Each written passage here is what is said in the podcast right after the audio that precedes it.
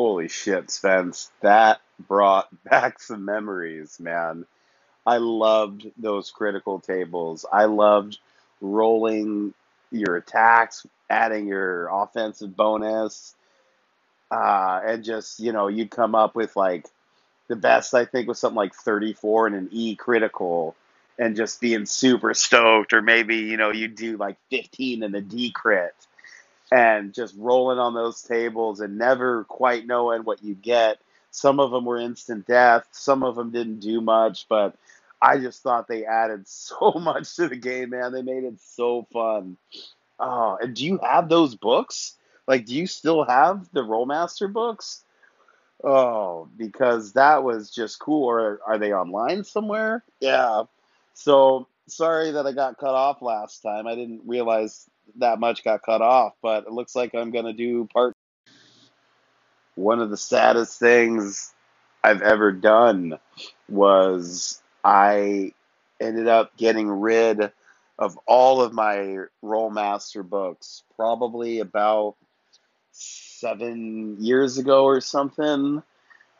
I don't know what I was doing. I thought it would be a good idea. I mean, I couldn't read them anymore, obviously, but yeah, so I just got rid of them, and I had a shitload of them, and it's just, I really wish I hadn't done that, man. I kick my own ass if I could because those books are great.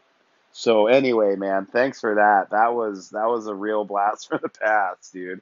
Uh, have a great day, man, and peace out. Hey Joe, I thought you might appreciate that episode, but uh, I didn't think it would have quite that effect. Um, I never actually had Rolemaster. That was our MERP GM who used to have those books back in the day. And um, yeah, when I was reading off the tables there, that was from the uh, uh, the MERP uh, core rules, which I'm sure I've got the original book somewhere, but um, these were just off a, a scanned PDF. So, uh, and I know that's not really of any use to you, but um, I'm I'm aware there is a uh, like a retro clone of MERP called Against the Dark Master, which uh, came out recently. I don't know um, whether that goes into crits and everything, but it may be worth checking out. Joe from Hindsightless there. That document against the Dark Master, it's pay what you want and drive through. and um, there are PDFs of Rolemaster out there. I believe they, um, a few years ago, probably about 10 years ago now, they released something called Rolemaster Classic. But uh, I wouldn't be surprised if there was something out there, not just the old scans. And you say uh, you wish you could kick your own ass. Well, I wouldn't worry about trying to do it yourself. I think Colin might be able to help us out with that one. Yeah, I, nice of you to say so, Spencer. I do try. Um, the the trouble is, I know that if I go to drive through and even um, you know pick up a a, uh, a pay what you want product like that, I'll end up mooching about the other stuff. I've, I know I've got I've got a bunch of stuff. I think on a wish list. I've got some stuff in my car over there, and I know if I go anywhere near drive through, I'm just going to cave in. So um, yeah, I just got to hold myself back and keep away from it. Uh, and your message, I I heard. Uh, I think it was Joe calling in about me coming to track you down in the Highlands. Funny thing is, I um I've actually got some contacts up there, some old buddies from um, their special forces. well, thanks, Colin. Spikepit Green there. That's got to be one of the most unsettling laughs I've ever heard. And uh, I'm not sure you'd have to call in the SAS to take me down. I think the uh, Keystone Cops should be able to pull it off. Welcome to RPG A Day 2019. Day 10. Focus. Now, it's something I struggle with. Lack of focus, really, is what I'm talking about here. Um, I've got a lot of material in PDF form.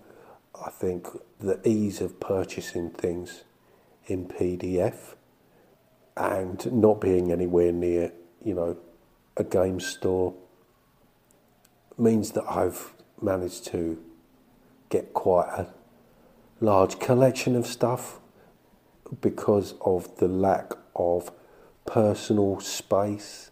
I've only actually purchased two physical items, that being Troika and the Black Hack box set. My reading habits, as far as PDFs are concerned, I tend to have several documents open at the same time. Uh, I'll be reading through a rule system and I'll come across some little niggly detail that I'm not too keen on, and in response to that, quite often, I'll start reading a different rule set, maybe something that tackles that particular problem in a different way, and then I'll get to a certain point in that document where I come across something which I have the same reaction to. I'm forever dipping in and dipping out, kind of scanning through stuff, trying to get a general outline of a system, and I don't know how many out there are like that. Um, I do seem to lack concentration. I mean, I'm not the best reader. Uh, I've spoken about that before, but I love books. And yes, I have problems with focusing my attention when it comes to reading. There are not that many systems that I've actually read cover to cover. Even with the stuff I like, I can sort of be kind of reading through it, thinking, oh, this is good. Uh, oh, I could use this with something else. And then before you know it, I'm looking at that something else. And uh, also, I mean, thinking back to things I've suggested doing in previous podcast episodes. I mean, I've got a small setting that I've spoken about that I haven't returned to. Um, I hope I'll complete that document. I've spoken about doing solo playthrough of the GLOG system. I haven't started that. I read through a solo playthrough of Into the Odd, which kind of ground to a halt. And I do find that left to my own devices, with the sheer amount of material that's available, I do struggle to focus. Warning if celebrating the sound of dice hitting the table and pondering the meaning of the many acronyms within your player's handbook doesn't cure that burning sensation, please see your doctor. Big thanks to Lieren from Updates from the Middle of Nowhere for her very special contributions.